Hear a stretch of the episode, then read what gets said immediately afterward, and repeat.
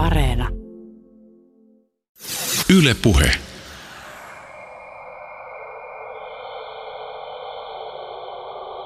Herra tasavallan presidentti, maapallon ilmatilassa on todistettavasti nähty tunnistamattomia esineitä, joiden lentoominaisuudet monin verroin ylittävät tunnetun teknologian. Tämä ilmeinen tosiasia enteilee syvällisiä muutoksia tieteelliseen maailmankuvaan, kansalaisten elämänkatsomukseen ja kansojen välisiin suhteisiin. Rohkenemme toivoa, että herra tasavallan presidentin työtakka sallii virittäytymisen näihin tärkeisiin tulevaisuuden näkymiin.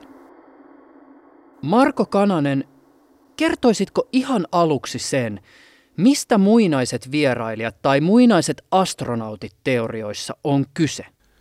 No yksinkertaisimmillaan siitä, että joku tämmöinen maan ulkopuolinen äly vierailijat ovat aikanaan vierailleet maan päällä, vaikuttaneet ihmiskunnan historiaan tai sitten jopa ikään kuin istuttaneet ihmiskunnan tänne, eli me olisimme niin kuin heidän – heidän tuotostaan.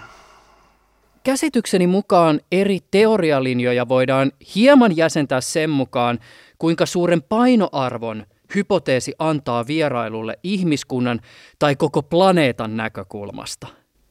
Joidenkin mukaan täällä olisi vain, vain käväisty ja siitä olisi ehkä jäänyt sitten jotain, jotain muistijälkeä sitten uskonnollisiin kirjoituksiin tai vanhaan taiteeseen tai muuhun – mutta, mutta siitä se variaatio sitten menee siihen saakka, että, että ikään kuin tämmöinen niin jumalteoria, eli, eli kaikkien uskontojen jumalat olisi alun perin ollut tällaisia vierailijoita muualta ja tosiaan meidän, meidän niin kuin luojiamme.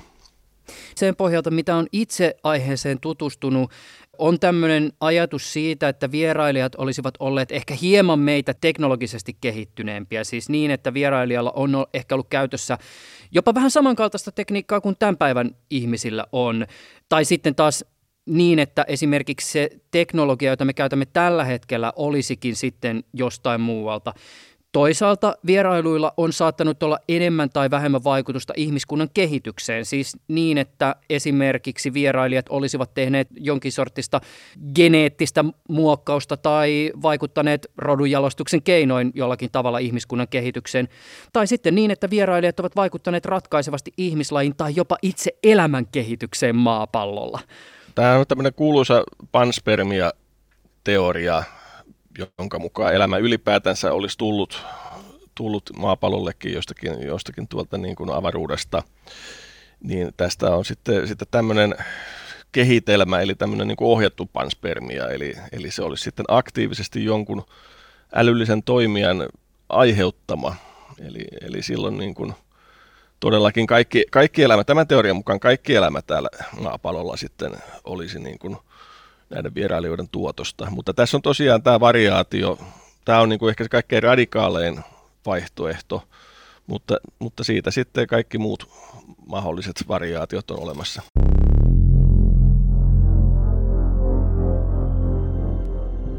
Tässä jaksossa aiheena ovat siis muinaiset astronautit teoriat ja niiden rantautuminen Suomeen. Tarkoitus olisi avata teorioiden olemusta ja puhua siitä, miten ne kytkeytyvät Suomen ufobuumeihin – Aihe on runsas ja rönsyilevä. Muinaisista vierailijoista ollaan oltu kiinnostuneita kristillisissä piireissä, puolueiden lehdissä ja julkaisipa eräs ministerikin aiheeseen kytkeytyvän teoksen. Haastateltavana jaksossa on etänä Marko Kananen. Kananen on rajatiedon kentällä toimivan Ultralehden päätoimittaja – Ultralehden perinteikäs historia kytkeytyy aiheeseen vahvasti ja lehden tarina myötäilee osin kiinnostusta UFO-kysymykseen.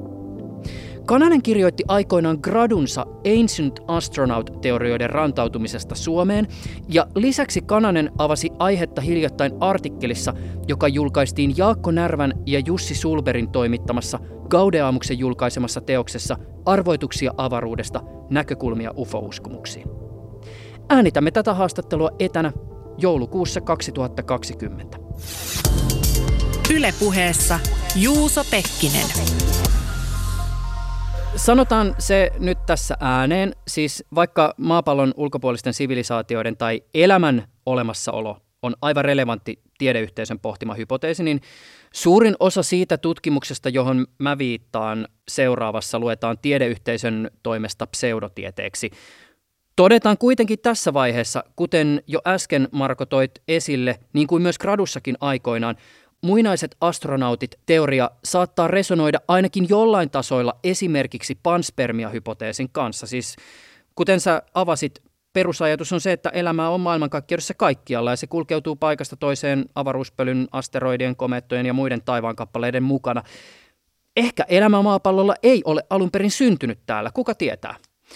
Esimerkiksi astrobiologiassa ollaan hyvin kiinnostuneita siitä, miten biologiset organismit kykenevät säilymään elossa äärimmäisissä olosuhteissa. Tämän hypoteesin historialliset juuret ovat kaukana, siis joidenkin tulkintojen mukaan juuret yltävät jopa 500 vuotta ennen ajanlaskumme alkua eläneen kreikkalaisen esisokraattisen filosofi Anaxagoraksen suuntaan, siis vain yhden esimerkin mainitakseni. Mutta sitä ei kuitenkaan voine Marko Kananen kiistää, että Suomestakin on löytynyt – ja ehkä vielä löytyy henkilöitä, jotka uskovat vakaasti muinaisiin vierailijoihin. Pitää paikkansa.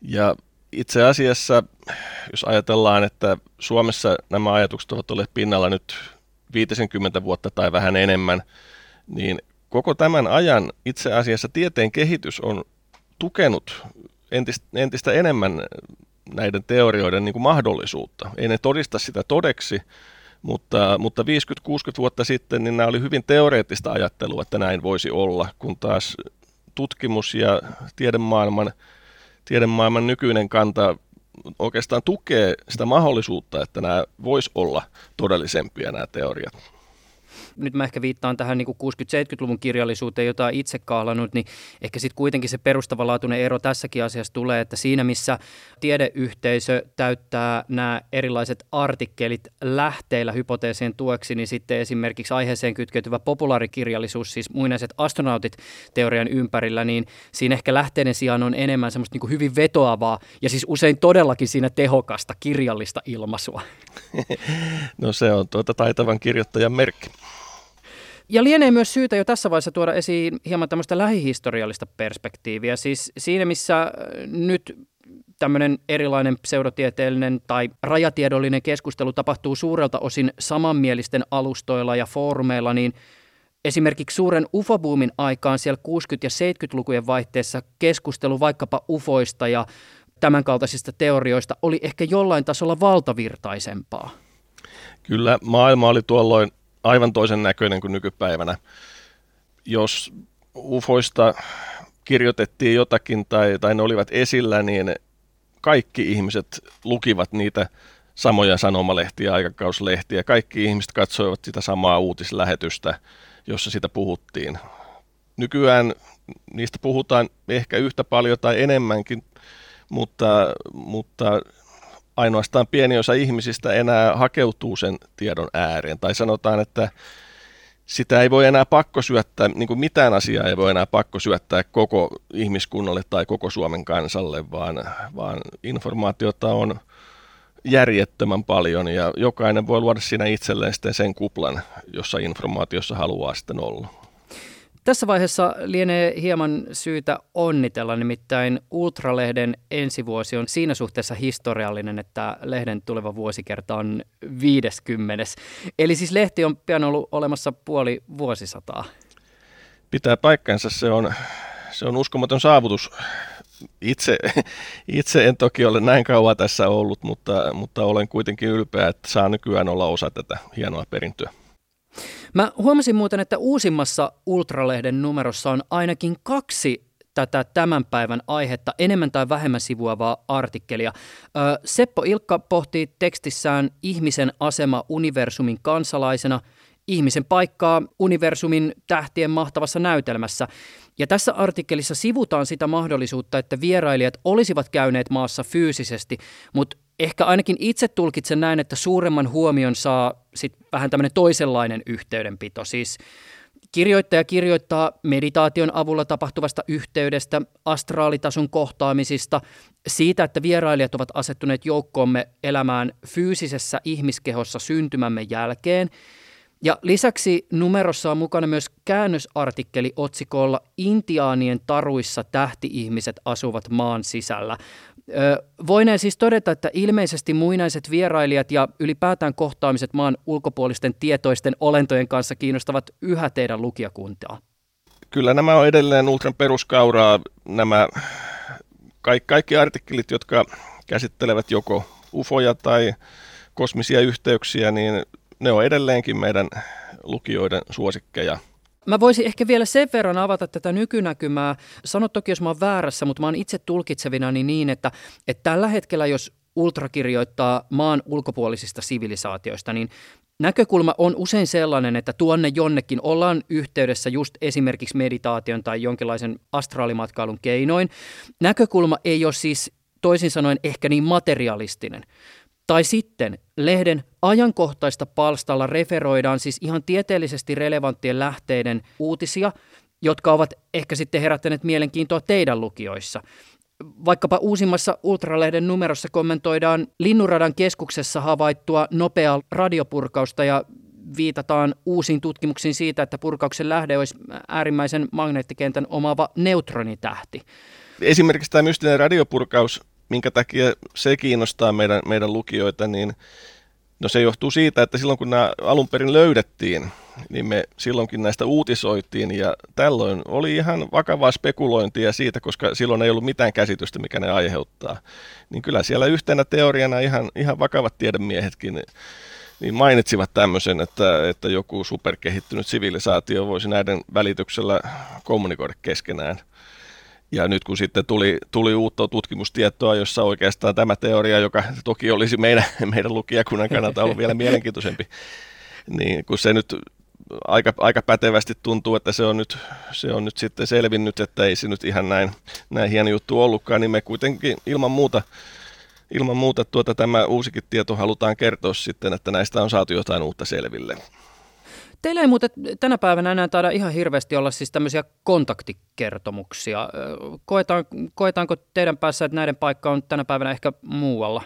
No ei nyt ihan näinkään, että, että tuota, jos mä nyt ajattelen tätä, tätä upeaa, upeaa Seppo Ilka-artikkelia ihmisen asema un, universumin kansalaisena, niin, niin tässähän ollaan oikeastaan menty niin kuin vaan niin kuin – tämmöisestä perinteisestä kontaktikertomuksesta vaan niin kuin sinne seuraavalle tasolle sitten, että, että kyllähän tässä puhutaan, puhutaan tavallaan kontaktista, mutta, mutta tuota, se ei ole enää niin kuin semmoinen, semmoinen niin kuin perustason juttu, että ja kyllä, kyllä nyt ihan, ihan tuota, semmoisia perinteisiäkin kontaktijuttuja silloin tällöin on, jossa siis perustasolla tarkoitan siis tämmöistä, jossa ihminen on kohdannut humanoidin tai tämmöisen, tämmöisen maan ulkopuolisen entiteetin joko sitten ihan fyysisellä tasolla tai, tai jollakin muilla keinoin. Mutta olet kyllä oikeassa, että tässä ollaan sitten siirrytty niin kuin tavallaan, tavallaan ehkä vähän tämmöisiin niin kuin esoteerisempiin yhteyksiin kyllä näin on. Ylepuheessa Juuso Pekkinen. Ennen kuin lehden nimi vaihtui Ultraksi, se tunnettiin vuoteen 1974 saakka nimellä UFO-aika. Minkälaiseen aikaan ja tarpeeseen lehti silloin aikoinaan perustettiin? Huutavaan tarpeeseen. Eli tuota, siinä kohtaa, kun ensimmäinen lehti lehti tammikuussa 1972 ilmestyi, niin, niin siinä kohtaa voi sanoa, että Suomi oli jonkinlaisen suoranaisen UFO-hysterian vallassa. Eli jos järjestettiin Helsingissä tämmöinen äh, UFO-luentotapahtuma tai tämmöinen joku paneelikeskustelu, niin se piti järjestää messukeskuksessa, koska ne tuhannet ihmiset olisi muualle mahtuneet. Ja näistä asioista silloin uutisoitiin tosiaan ihan kaikissa, kaikissa niin kuin perinteisissä medioissa, ja toki silloin nyt ei vaihtoehtomedioita sitten ollutkaan medioita. Nämä asiat oli silloin koko ajan esillä ja ne oli kaikkien huulilla ja, ja näitä tapauksia oli silloin aivan valtavasti, eli joka päivä Suomessa nähtiin tuohon aikaan jossakin päin maata UFO, josta sitten raportoitiin. UFO-ilmiön kohdalla voidaan varmaan todeta, että ainakin jollain tasolla ilmiön näkyminen, siis vaikkapa tiedotusvälineissä, korreloi aika vahvasti itse ufojen näkemisen kanssa. Eli siis kun ufot ovat mediassa esillä, niin sen jälkeen alkaa näitä tavallisen kansalaisen kokemuksia aiheeseen liittyen vaikkapa sitten teidän kaltaisen julkaisun postilaatikkoon kilahdella? Esimerkkinä voi sanoa, että, että kun 90-luvun alussa televisiossa oli tämmöistä hyvin, hyvin näkyvää UFO-ohjelmistoa, niin se tuotti tuhansia, no ainakin satoja, en mä lähde tuota, ei liioitella, mutta tuota, vähintäänkin satoja, ehkä jopa tuhansia ilmoituksia ihan tavallisista kansalaisilta, mitä he ovat nähneet. Ja osa oli ihan tuoreita, mutta osa oli sitten, saattoi olla vuosikymmenten takaa. Että kyllä todellakin tämä julkisuus niin kuin generoi sitten, sitten ainakin UFO-ilmoituksia. Sitä minä en tiedä, totteleeko ufot sitten suomalaista mediaa. Eli jos suomalainen media pitää heitä esillä, niin he lentelevät enemmän tähän en kantaa, mutta, mutta ainakin se aktivoi sitten ihmisiä ainakin kertomaan siitä, mitä he ovat nähneet. Lentävistä lautasista on meille suomalaisille kertonut tänään suomalaissyntyinen amerikkalainen Wayne Aho. 57 uh, July 11 yksi uh, oli uh, taivaassa ja näyt, se näytti niin kuin tähti ensin. Mutta se näytti, että se oli likempänä kuin toiset tähdet. Ja se um, näytti ole orange, orange uh, valo. Uh, ja sitten se, ähm, minä katsoin sitä ja sanoin, että nyt on tämä kumma tähti, joka näyttää äh, valoa. Sitten se tuli minun kohtiin niin kuin äh, valo kuin äh, munan tyylinen valo. Käsitykseni mukaan lehden nimen vaihtuminen ja jonkinlainen uudelleenbrändäys ajoittuu Suomessa aikaan, jolloin Suuren yleisön kiinnostus rajatiedon ilmiöihin oli jonkinlaisessa murroksessa ja esimerkiksi lusikan taivuttaja Uri Gellerin kaltaiset hahmot ja kiinnostus laajemmin erilaisiin yliluonnollisiin ilmiöihin sai maassa jalansijaa. Siinä oli kaksi, kaksi tekijää. Eli ensinnäkin mikään ilmiö ei jatku samalla volyymilla ja suuruudella ja kiinnostuksella loputtomiin. Oli ihan mistä tahansa inhimillisen toiminnan alueesta kyse. Eli se tarkoittaa sitä, että vaikka se UFO-buumi oli valtava siinä 70-luvun alussa, ei kukaan jaksa olla samasta asiasta kiinnostunut loputtomiin. Varsinkin kun sitten saavutettuaan semmoisen tietyn, tietyn tietämyksen tason, niin se ei sitten tavallaan niin kuin edennyt sitä sitten kuitenkaan sillä tavalla eteenpäin, että kun siinä niin kuin oli semmoinen selkeä odote 70-luvun alussa vielä, että, että minä päivänä hyvänsä se UFO saattaa laskeutua siihen eduskuntataloon eteen. Se tuntui ihan reaaliselta mahdollisuudelta, koska niitä nähtiin koko ajan ja niistä puhuttiin koko ajan, mutta, mutta kun sitä muutama vuosi oli sitten odotettu eikä sitä tapahtunutkaan, niin ei sitä kukaan jaksa sitten samalla intensiteetillä odottaa loputtomiin. Toinen, joka vaikutti asiaan, oli sitten se, että samaan aikaan kun tämä kiinnostus itse tähän UFO-kysymykseen vähän alkoi hiipumaan, niin kuitenkin sitten muut tämmöiset rajatieteelliset ilmiöt, niin ni, kiinnostus niihin taas sitten kasvoi. Mainitsitkin tuossa Uri Gellerin, en tiedä mitä hän nyt sanotaan nykynuorelle sanoo, ehkä nimi on kaikille jollakin tavalla tuttu, mutta, mutta tuolloin 70-luvulla niin hän oli suurin piirtein planeetan tunnetuin ihminen. Eli, eli hän sai kyllä aivan valtavaa huomioon. Ja jostain syystä hän oli suuri Suomen ystävä, hän kävi usean, usean kertaan täälläkin. Ja ja kaikki olivat aivan, aivan pähkinöinä hänen edessä. Gelleristä täytyy kyllä semmoinen huomauttaa, joka ei sitten välttämättä ole niin ihan niin yleisesti kaikilla tiedossa. Kaikki muistaa hänen lusikan taivottelut ja kellon pysäytykset ja tämmöiset, mutta hän on itse asiassa itse kertonut olevansa nimenomaan tämmöinen niin kuin UFO-kontaktihenkilö ja että hänen niin kuin tämä oma parapsykologinen uransa alkoi siitä niin kuin tämmöisestä hyvin, hyvin vaikuttavasta UFO-kokemuksesta. Mutta, Mutta tuota, tosiaan eihän, sitä sitten, eihän tätä ufapuoltaan kyllä tosiaan sitten sillä julkisella urallaan niin kovin paljon ole niin kuin esillä pitänyt. Mainitsit tuosta, että nykynuoriso ei välttämättä urikelleriä tunne, mutta että ehkä mun täytyy se tässä pysähtyä toteamaan, että hän on itse asiassa edelleen mediassa esillä. Siis vaikkapa viime vuoden keväällä Geller kirjoitti avoimen kirjeen Iso-Britannian istuvalle pääministeri Theresa Maylle, jossa hän uhosi estävänsä Britannian EU-eron telepaattisesti. Tästä uutisoitiin Britannian lehdistössä. Näyttäisi kuitenkin siltä, että tämä yritys ei tuottanut sen suurempaa tulosta. M- mutta tota, ehkä tämän meidän tämänkertaisen aiheemme näkökulmasta on kiinnostavaa just toi, minkä säkin tässä toit esille. Ainakin näin satunnaisen selailijan silmiin tämä ufologian parapsykoloituminen lehtien sivuilla konkretisoituu hyvin. Siis mulla on tuossa ollut selailtavana UFO-aikalehtiä vuodelta 1974 ja näiden kannessa komeilee usein Uri Geller. Ja tähän on siis ainakin jonkinlainen poikkeus lehden jatkumossa, jossa kansikuvien aiheet ovat aikaisemmin painottuneet vaikkapa kuviin lentävistä lautasista, sikarimuotoisista ufoista, on ollut niin sanottuja miehiä mustissa, piirroksia ihmisistä ufojen tutkittavana ja näin edespäin. Pääkirjoituksissa päätoimittaja Tapani Kuningas kysyy, vierailiko Uri ufossa. Ja Gellerin perehtynyt Kalevi Pusa seuraa artikkeleissaan just tätä keskustelua näistä väitteistä, joiden mukaan Gelleri olisi niin sanottu kontaktihenkilö. Käsitykseni mukaan Gellerin narratiiviin on sitten vakiintunut tämä väite siitä, että hänen psykokineettiset kykynsä olisivat alkaneet siitä, kun hän kolmevuotiaana kohtasi väitetysti vierailijoita avaruudesta. Mutta ehkä tässä mä myös mietin sitä, että voiko tätä tavallaan kuviota pitää ehkä myös jonkinlaisena esimerkkinä siitä, miten eri ilmiöt punoutuvat rajatiedon kentällä toisiinsa.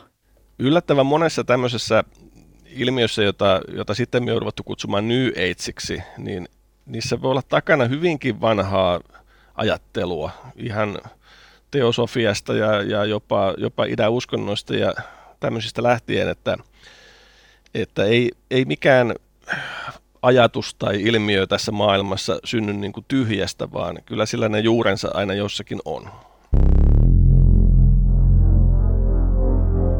Marko Kananen, sä kirjoitit aikoinaan yleisen historian gradusi Tampereen yliopistoon ja otsikko oli Ancient Astronaut-teorioiden tulo Suomeen. Vuosi oli 1997. Muistatko vielä sen, mitä kautta aihe valikoitui? Tota, leikkimielisesti minulla on ollut tapana sanoa, että se tuli tuota yläoikealta, ilmestyi aivoihini.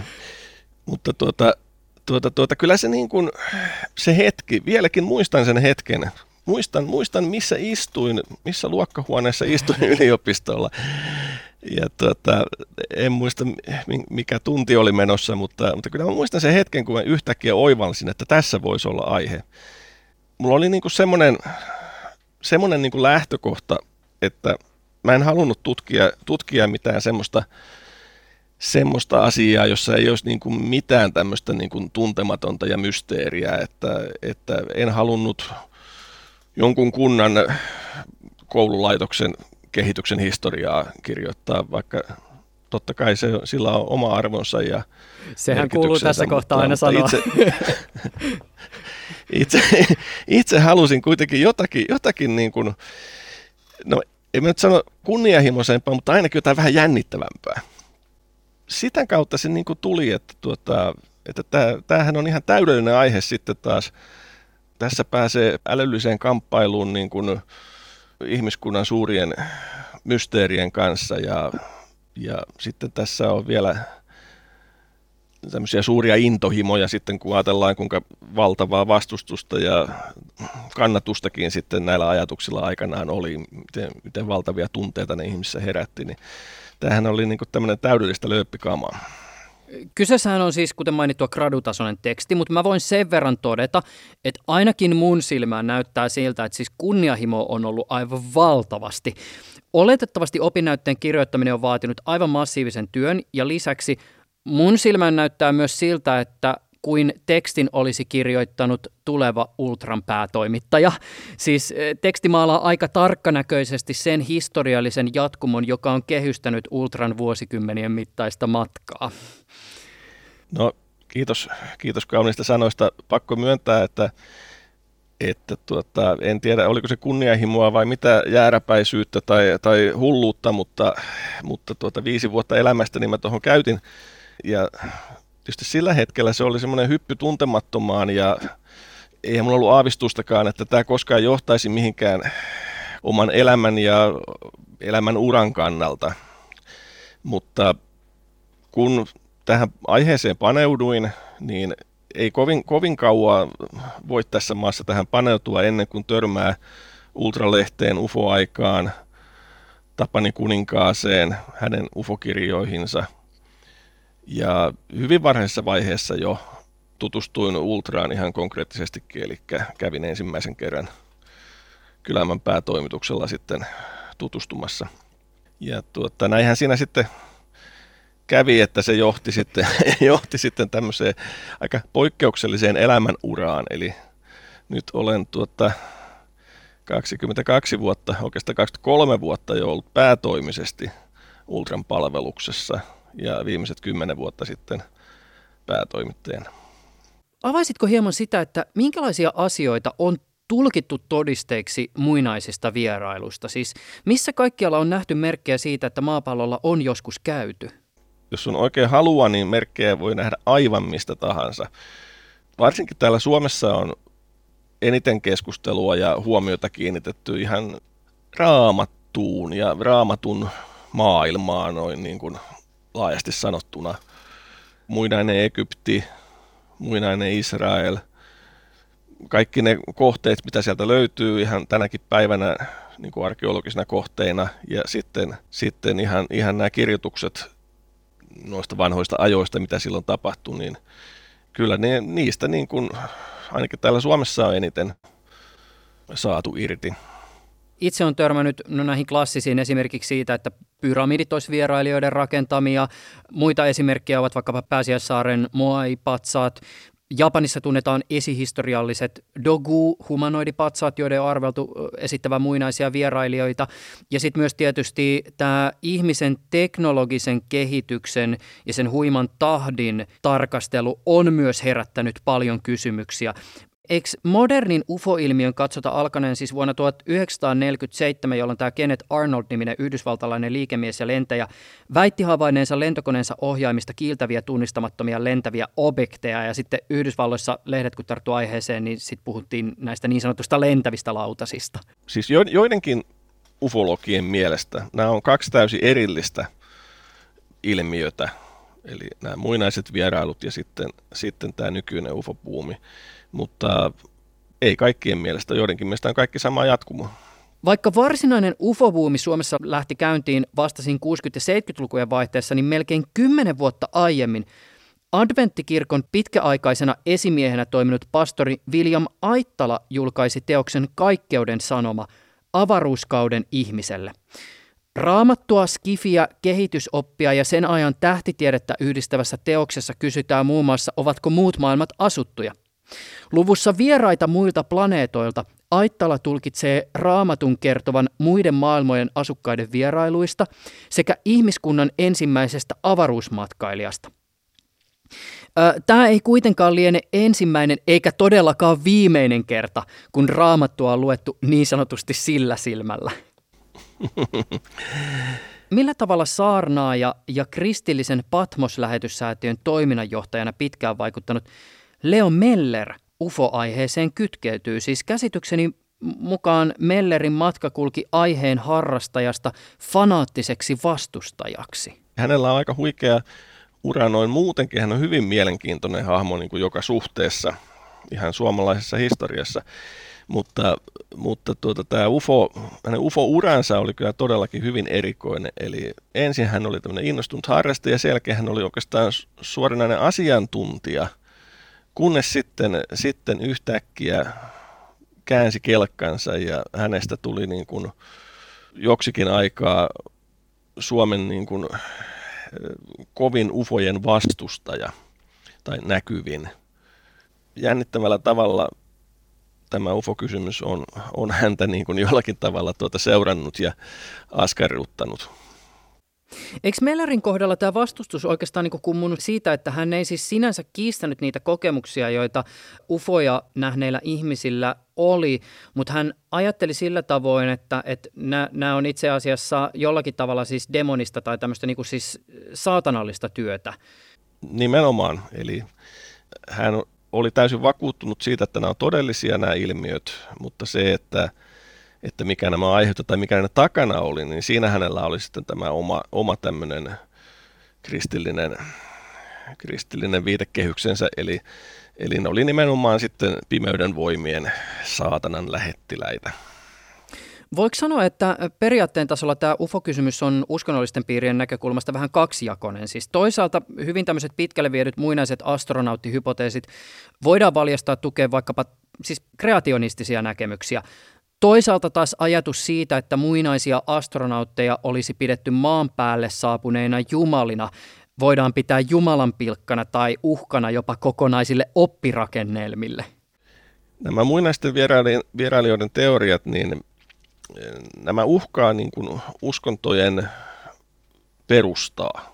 Eli samalla kun ne on niin kuin eri uskontojen edustajien tai uskovien kanssa samaa mieltä siitä, että nämä eri uskontojen pyhät henkilöt tai entiteetit ja tapahtumat, mistä, mistä nämä kertoo nämä pyhät kirjat, niin ne on niin kuin totta. Eli, eli ne on niin kuin sama, tällä tavalla ne on niin kuin samalla puolella, niin samalla ne sitten kuitenkin niin kuin fundamentaalisesti uhkaa kaikkien näiden uskontojen perustaa sillä, kun ne tarjoaa sitten itse tälle Jumalan hahmolle ja hänen olemukselleen niin kuin sitten vaihtoehtoisen, vaihtoehtoisen niin kuin epäjumalallisen tai maallisen selityksen. Minulla on viime päivät ollut kädessäni kirja, jota voidaan varmasti pitää jonkinlaisena alan klassikkona. Maailmalla tätä kirjaa on myyty aikoinaan kymmeniä miljoonia. Suomessakin kirjailijan teosten myynti lasketaan siis varmaan sadoissa tuhansissa. Tämä kirja esittelee hypoteesin, jonka mukaan ihmiskunnan muinaiset jumalat olivatkin muualta saapuneita astronautteja. Siis ehkä Perun natskan kulttuurin edustajat rakensivat saapujille laskeutumispaikkoja. Ehkä turkkilainen 1500-luvulla elänyt merenkulkija piti hallussaan avaruusaluksesta käsin piirrettyjä karttoja – Ehkä raamatun Sodoma ja Gomorra tuhottiin muinaisten vierailijoiden ydinaseella. Ja olisiko raamatun vedenpaisumus osa muukalaisten suunnitelmaa jalostaa ihmisrotua säästämällä vain parhaat yksilöt? Hyvä kuuntelija, tervetuloa Erich von Dänikenin maailmaan. Marko Kananen, mikä kirja on Dänikenin vieraita avaruudesta? Kyllä se klassikko on. Kaikki nämä äsken luettelemasi tapahtumat tai arvoitukset, kaikkiin niihin tavallaan loogisimman selityksen antaa Erik von Däniken. Se on se oppirakennelma, tänne havainnot, ne on keskenään niin kuin loogisia. Eli kyllä niin kuin tämä Erik von Dänikenin teoria, kyllä se selittää nämä mysteerit, joista oikeastaan osa, osa on vieläkin mysteereitä. Ei, ei tänä päivänäkään oikeastaan semmoista järkevää tai aukotonta hypoteesia ole monenkaan näistä asioista löydetty. Niin tähän tietysti tieteeseen aika integraalisesti kuuluvaan siis epävarmuuteenhan Däniken aika monessa kohtaa tässä kirjassa pyrkii vetoamaan. Siis eh, joko tutkijat ovat ajatelleet Dänikenin tulkinnan mukaan liian monimutkaisesti jonkin asian tai sitten esimerkiksi tällainen siis tänä päivänä itse asiassa hyvin yleinen monitieteinen ajattelu on se, jonka perään Däniken tässä teoksessa huutaa. Siis minkä takia tämä arkeologia ei pyydä sinne tutkimuspaikalle mukaan materiaalitieteen ymmärtäjää, joka osaisi vastata siihen kysymykseen, että mitä tuo metalli tuolla tekee.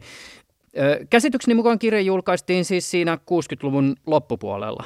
Kyllä, taisi olla 68 alkuteos ja olikohan 69 sitten suomeksi. Suurin piirtein siinä kuitenkin kuitenkin siinä samassa myllerryksessä, jossa, jossa niin kuin yhteiskunta ja ajatukset ja ajattelu oli muutenkin murroskohdassa ja menossa uusiksi, niin sitten tämmöinen uusi tuore näkökulma tällaisiin perustavaa laatua oleviin kysymyksiin, joista se näkemys niin kuin muutenkin, se vakiintunut näkemys muutenkin jo horjui, niin, niin se tuli juuri oikeaan aikaan tämmöinen alakoukku sitten, sitten tuota palleaan. Kuka on Erik von Däniken? No tuolloin 60-luvulla hän oli sveitsiläinen hotellinpitäjä.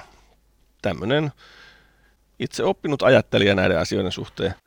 Ja kirjan julkaisun myötä alkoi myös valtava maailman ympäri matkaaminen, kun kirjaa markkinointiin ja sen sisällöstä käytiin keskustelua. Hän oli tämän, nämä perusajatuksensa kirjoituskoneen äärellä kehitellyt, mutta tosiaan tämän esikoisteoksensa valtavan menestyksen myötä, niin hän sitten, paitsi että hän matkusti intensiivisesti markkinoimassa teorioita, niin hän sai myöskin resursseja ja rahoitusta päästä oikeasti käymään näillä paikoilla ja tällä tavalla sitten, sitten jatkamaan näitä tutkimuksia. Siinä vaiheessa, kun hän julkaisi toisen kirjansa, joka sekin myi hyvin, niin hän ei päässyt maailmaan niin matkaamaan, koska hän oli käsitykseni mukaan siis vankeudessa syytettynä erilaisista talousrikoksista ja taisi siellä olla joku väärännössyytekin. Tämä pitää paikkansa ja tätä on toki, toki käytetty sitten kaikki nämä vuosikymmenet myöskin hänen ajatuksiaan vastaan. Eli, eli hän oli todellakin tässä ennen tätä tutkijan, tutkijan uraansa tai kirjoittajan uraansa, niin, niin hän oli jotain kepulikonsteja oli käyttänyt sitten bisneksissään ja todellakin sitten, sitten tuota vankeudessa kirjoitti tämän toisen, toisen teoksensa, mutta kun hän sieltä nyt sitten selvisi, selvisi ulos, niin sitten alkoi tämä maailmanmatkaaminen.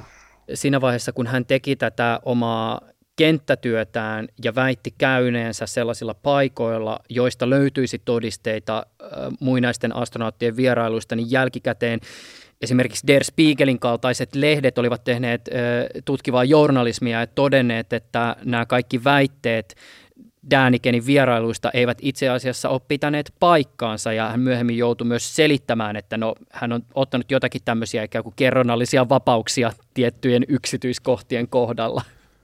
Kyllä, ja täytyy sanoa, että nimenomaan näiden, näiden kertomusta, jotka hän, jotka hän siis kirja, kirjoihinsa kirjoitti totena, että olin siellä, näin itse tätä, ja sitten tosiaan myöhemmin sitten paljastui, että se ei pidä paikkansa, hän joutuu sen todella itsekin myöntämään, niin siinä kohtaa kyllä, kyllä hänen niin kredibiliteettinsä kyllä sillä tavalla romahti, että semmoisen niin laajemman, laajojen kansanjoukkojen, laajojen yhteiskuntaluokkien tuota, luottamuksen saaminen uudelleen hänen ajatuksilleen, niin on kyllä ollut tavallaan sitten mahdotonta. Toki Toki hän on sitten siitä eteenpäin jatkanut kirjoittamista ja kirjoja on syntynyt kymmeniä. No suomeksi niistä on alle kymmenen käännetty. Mutta tuota, ei hän koskaan enää, ei hän koskaan enää näiden paljastusten jälkeen sitten saavuttanut enää sitä samaa asemaa niin kuin samalla tavalla varten otettavien ajatusten esittäjänä. Että hänellä on sitten se oma seuraajakuntansa ollut siitä eteenpäin, joka ei ole sitten pikkuasioista välittänyt minkälaisia kommentaareja tai minkälaista keskustelua vieraita avaruudesta teos täällä Suomessa herätti? Kyllä se täällä oli ihan samanlainen menestystarina kuin muuallakin, eli, eli kyllä siitä joka paikassa kirjoitettiin ja puhuttiin tuohon aikaan, kun esitettiin tämmöisiä, tämmöisiä näinkin poikkeavia ajatuksia, niin kuitenkin niihin ihan tämmöiset tiedemiehet, no kirkon miehet silloin, silloin kirkon miehien sanomisella oli ehkä enemmän merkitystä kuin nykyään. Yhteiskunnan kaikki, kaikki piirit niin kuin osallistu tähän keskusteluun. Ja sitä käytiin semmoisessa niin vakavassa hengessä, että sillä tavallahan sitten maailma on muuttunut niistä ajoista, että nykyään se keskustelu on sitten taas erilaista, että kyllähän näitä ajatuksia voi tänäkin päivänä esittää, mutta eipä niihin ensinnäkään juuri kukaan tartu. Ja jos nyt joku tiedemies vaikka tarttuisikin, niin hän katsoisi lähinnä velvollisuudekseen valistaa kansaa tämän ajatuksen mahdottomuudesta. Mä viittaan nyt sun gradun, kun totean, että se on myös ollut kiinnostavaa huomata, millä tavoin UFO-kysymys on resonoinut vaikkapa siis poliittisissa toimijoissa. Syvällä vasemmalla laidalla kansan uutisissa Danikenia moitittiin marksilaisen dialektiikan vastaiseksi. Demarissa arveltiin Ancient Astronaut-teorioiden pohjaavan rahankeruuideologiaan, joka estää ihmisiä tarttumasta nykyhetken yhteiskunnallisiin ongelmiin.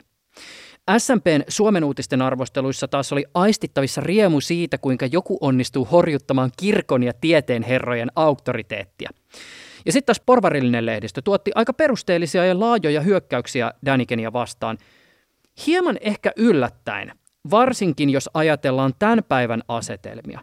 Sä kirjoitat gradussasi siitä, kuinka valtaeliitin koettiin käyttävän ufologiaa yhteiskunnallisen syrjinnän välineenä.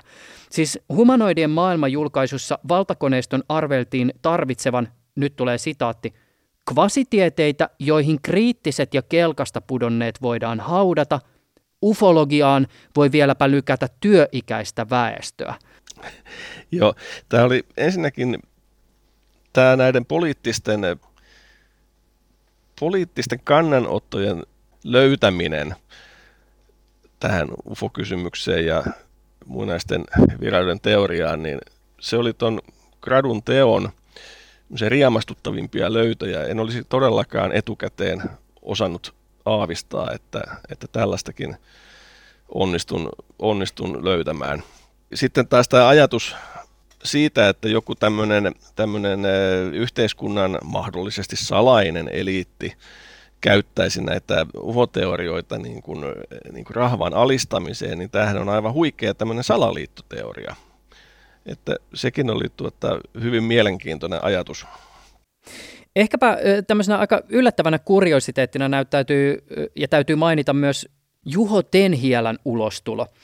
Pastori ja keskustapuolueen kansanedustaja sekä sosiaaliministerinä toiminut Tenhielä kirjoitti vuonna 1972 julkaistun teoksen Usko ja ufot. Danikeniin viitaten Tenhielä ehdottaa teoksessa, että raamatun yliluonnolliset kertomukset voisivat ehkä tulla selitetyiksi sillä, että maapallolla olisi vierailut meitä ihmisiä korkeampia olentoja, joilla on oma osa kulttuurimme kehitykseen. Selitystä vahvistaisi se, kuinka ihminen on laajentanut tietoaan maailmankaikkeudesta ja tekniikka on kehittynyt niin nopeasti. Tässä teoksessa on kyborgeja ja robotteja ja viittauksia oman aikansa huipputeknologiaan ja kaikki tämä siis yhdessä uskonnollisten tekstien lomassa. Esimerkiksi toisessa Mooseksen kirjassa Herra surmaa Egyptin maa esikoiset ja Tenhiala kysyy, olisiko tämä tapahtunut kemiallisen sodankäynnin keinoja käyttäen. Hän puhuu tässä teoksessa bakteerisodankäynnistä. Seuraavassa pätkässä Tenhiala on Ylen haastateltavana. Näitähän on hyvin paljon. Raamattu on oikeastaan täynnä näitä kertomuksia – minä olen ottanut tähän pikkukirjaseen vain muutamia. Hesekiel hän näki erittäin suuren, suuren tuota, lentävän olennon, jolla oli silmiä, jolla oli pyöriä ja joka liikkui siivet kuitenkaan liikkumatta suorana sivuilla ja jonka pyrstöstä lähti tulta ja jonka ääni oli kuin ukkosen ääni. Tämä on, ja jonka jalat se veti sisäänsä, kun se lensi jokainen, joka on nähnyt lentokoneen eh, niin, ja etenkin suihkulentokoneen, ei voi muuhun tulokseen tulla kuin ver, verrata näitä kahta konetta toisiinsa. Mitä sitten tulee avaruusolentoihin, jotka eivät ole liikkuneet lentokoneissa, niin tällaisia voitaisiin ajatella, että esimerkiksi Saarinen Abrahamin luona vieraili miehiä, jotka eivät olleet tästä maailmasta. Samoin näitä on kenties juuri Jaakobin paini tuntemattoman miehen kanssa, joka ei halunnut ilmaista nimeäänkään. Näitä on hyvin paljon. Minä en varsinaisesti pyri tulkitsemaan raamattua, vaan ottamaan raamatun sellaisena kuin se on.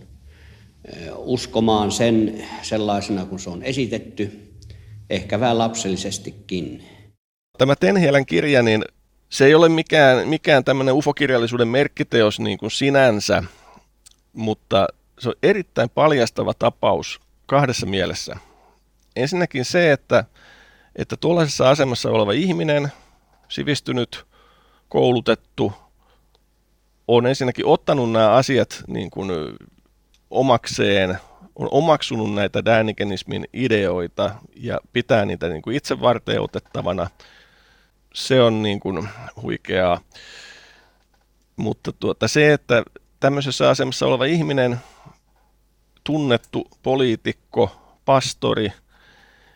Hän voi tehdä tämmöisen kirjan ja ehdottaa tämmöisiä ideoita.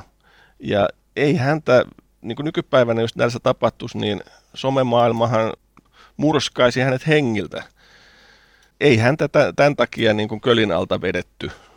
Tämä Tenhielän kirja kertoo paljon tuosta ajasta ja sitä mentaliteetista, joka silloin oli, että kyllä näihin kysymyksiin niin kuin kuka tahansa pystyy silloin niin kuin paneutumaan ja pitämään näitä niin kuin mahdollisina ja myöskin kertomaan sen ääneen. Tämä 60-70-lukujen vaihteen UFO-buumi hiipui, mutta ilmeisesti ainakin Suomen UFO-tutkijat jatkoi hyvissä voimissaan. Ja huomion arvoista lienee esimerkiksi vuonna 1975 laadittu kirje Kekkoselle. Tämä on ehkä, ehkä eräänlainen suomalaisen UFO-tutkimuksen semmoinen tähtihetki näin, niin kuin ainakin niin kuin poliittisen to- toiminnan kannalta tai, tai yhteiskunnallisen osallistumisen kannalta. UFO-ongelman tehokas käsittely edellyttäisi yhteiskunnan tukemaa monitieteistä tutkimusta. Kysymys koskettaa kaikkia kansakuntia, ei vähiten. Suomessa UFO-tutkimusta ovat toistaiseksi tehneet lähinnä harrastelijat, koska ongelma on myös turvallisuuspoliittinen. Kysymys ilmatilan loukkaamattomuudesta.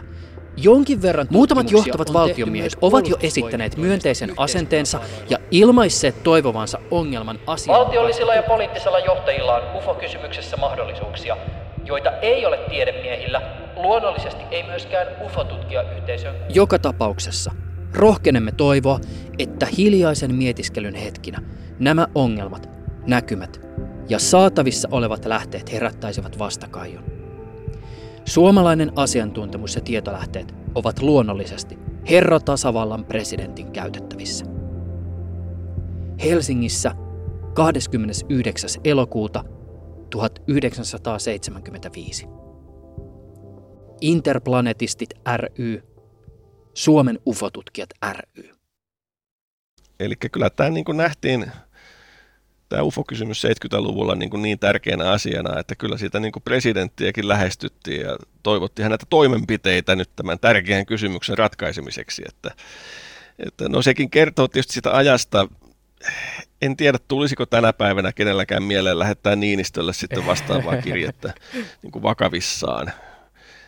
Ja ajatellaan, että, että nyt sitten Suomen presidentti olisi se taho, joka pystyisi nyt tässä jotenkin auttamaan No en tiedä, voihan se olla, että joku, joku sellaisenkin on tänäkin päivänä kirjoittelee pari aikaa tuolla jossakin, mutta, mutta tuota, no se kertoo Suomesta, se kertoo siitä, siitä kuinka, kuinka Kekkonen oli Suomen kuningas silloin ja, ja kuviteltiin, että hän on semmoinen niin kuin ihmeiden tekijä ja oikotie niin kuin onneen, että, että kun saadaan vain Kekkosen huomio ja niin kyllä hän laittaa sitten asiat rullaamaan. Ylepuheessa Juuso Pekkinen. Marko Kanonen, 80-luvulla vissiin koettiin jonkinlainen ufo-lama. Pitää paikkansa.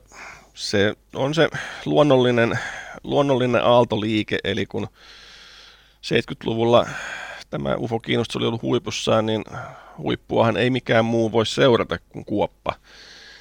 Eli se oli kyllä tuota, UFO-entusiastille vaikeaa aikaa, koska tuota, alan kirjojen julkaiseminen suomeksi käytännössä lakkasi ja tämä aihe niin kuin menetti, menetti kiinnostuksensa tuolla medioissa ja Ultrakin joutui tavallaan sitten tämän virran, virran mukana elämään, eli Ultrakin kirjoitti hyvin paljon kaikesta muusta kuin UFOista sitten 80-luvulla. Huomion arvoista, varsinkin jos ajatellaan tätä historiallista jatkumoa, niin on se, että käsitykseni mukaan tällöin tapahtui myös jonkinlainen kristillisen ufokiinnostuksen hiipuminen, joka siis sitä ennen oli ollut kuitenkin ainakin jossain mielessä merkittävää. Kristillisellä puolellahan Meller dominoi sitä kenttää, mutta juuri Melleriä seuraamalla niin kuin tavallaan näkee, mistä päin tuulee. Eli kyllä se 80-luvulle, 80-luvulle tullessa niin ei Mellerkään jaksanut enää ufoista niin kauheasti melskata. ET-elokuvan tulo siinä 80-luvun alussa oli vielä pieni poikkeus hänen kohdallaan, koska, koska tämä suloinen ET-hahmo, niin sehän oli hänen silmissään tietenkin jo ulkonäöstä päätellen suoraan helvetistä saapunut. Eli, eli tuota, siinä kohtaa hän vielä vähän innostui, mutta muuten hänkin lopetti tämän, tämän ufojen vainoamisen siinä kohtaa. 90-luvulla lähdettiin taas niin sanotusti uuteen nousuun, mutta näkökulma UFO-aiheeseen oli käsitykseni mukaan aika erilainen kuin se edellisen UFO-boomin aikaan. Toki, toki tälle uudelle tulemiselle, 90-luvun alun tulemiselle, niin kyllähän sille niin kuin perusta laskettiin siinä 80-luvun lopulla. Mutta siinä oli sitten uudet hahmot sitten tärkeitä tässä 90-luvun buumissa, eli Raunena Luukanen, joka oli hyvin iso, iso nimi siinä kohtaa niin kuin UFO- ja rajatietopiireissä ja jopa poikkeuksellisesti kansainvälisestikin tunnettu suomalainen rajatietohahmo. No minähän lentelen niillä, niillä ufoilla, jos näin voi sanoa, niin, niin ihan aivan viikoittain, joskus jopa päivittäin, mutta minun kokemukseni ovat lähinnä rumista poistumisilmiön kautta aikaan saatu ja, ja muistan ne, kun tulen takaisin vasta hypnoosin jälkeen. Ja nyt minun ystäväni eräs turkulainen ylilääkäri sattuu olemaan Saudi-Arabiassa töissä ja en tällä reissulla nyt saanut sitten hypnoosia, että saisin muistella, mitä, mitä olen seikkailut ja missä, mutta noin yleisesti ottaen niin saan öisin aina informaatiota, opetusta ja se opetus on hyvin mielenkiintoista. Se kertoo maapallon tulevaisuudesta ja muun muassa siitä, että meillä todellakin kello on jo puoli 12 ja kello 12 on liian myöhäistä pelastaa tämä maaplaneetta. Ja sitten Juhan F. Grant tuli 90-luvulla sitten omien ohjelmiensa kanssa erittäin tunnetuksi. Oletko sinä humanoidi? Joo, tämä kysymys on hyvin mahtava kysymys. Minä olen ehkä tämmöinen ihminen, joka olen ihmisen hahmossa syntynyt tänne, sanotaanko näin.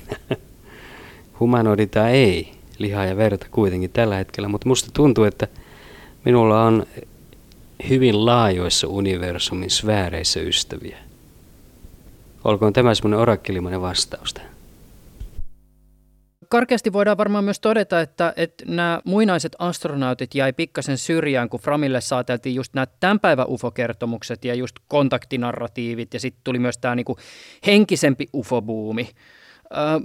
Oletko miettinyt sitä, että mikä tässä niinku näkökulmavaihdoksessa oli ehkä taustalla?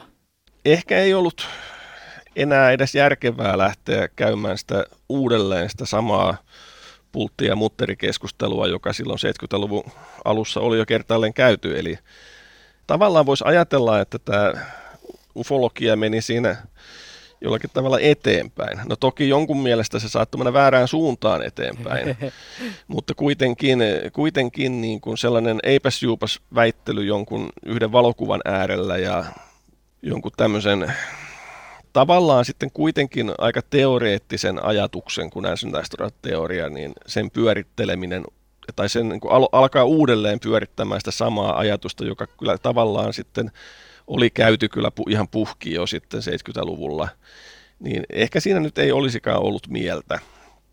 Joten tässä mielessä on ihan loogista, että tämä keskustelu siirtyi tavallaan niin kuin askeleen eteenpäin juuri näiden kontaktien ja tämmöisten tavallaan niin kuin henkisempien, epämateriaalisten niin kuin yhteyksien suuntaan.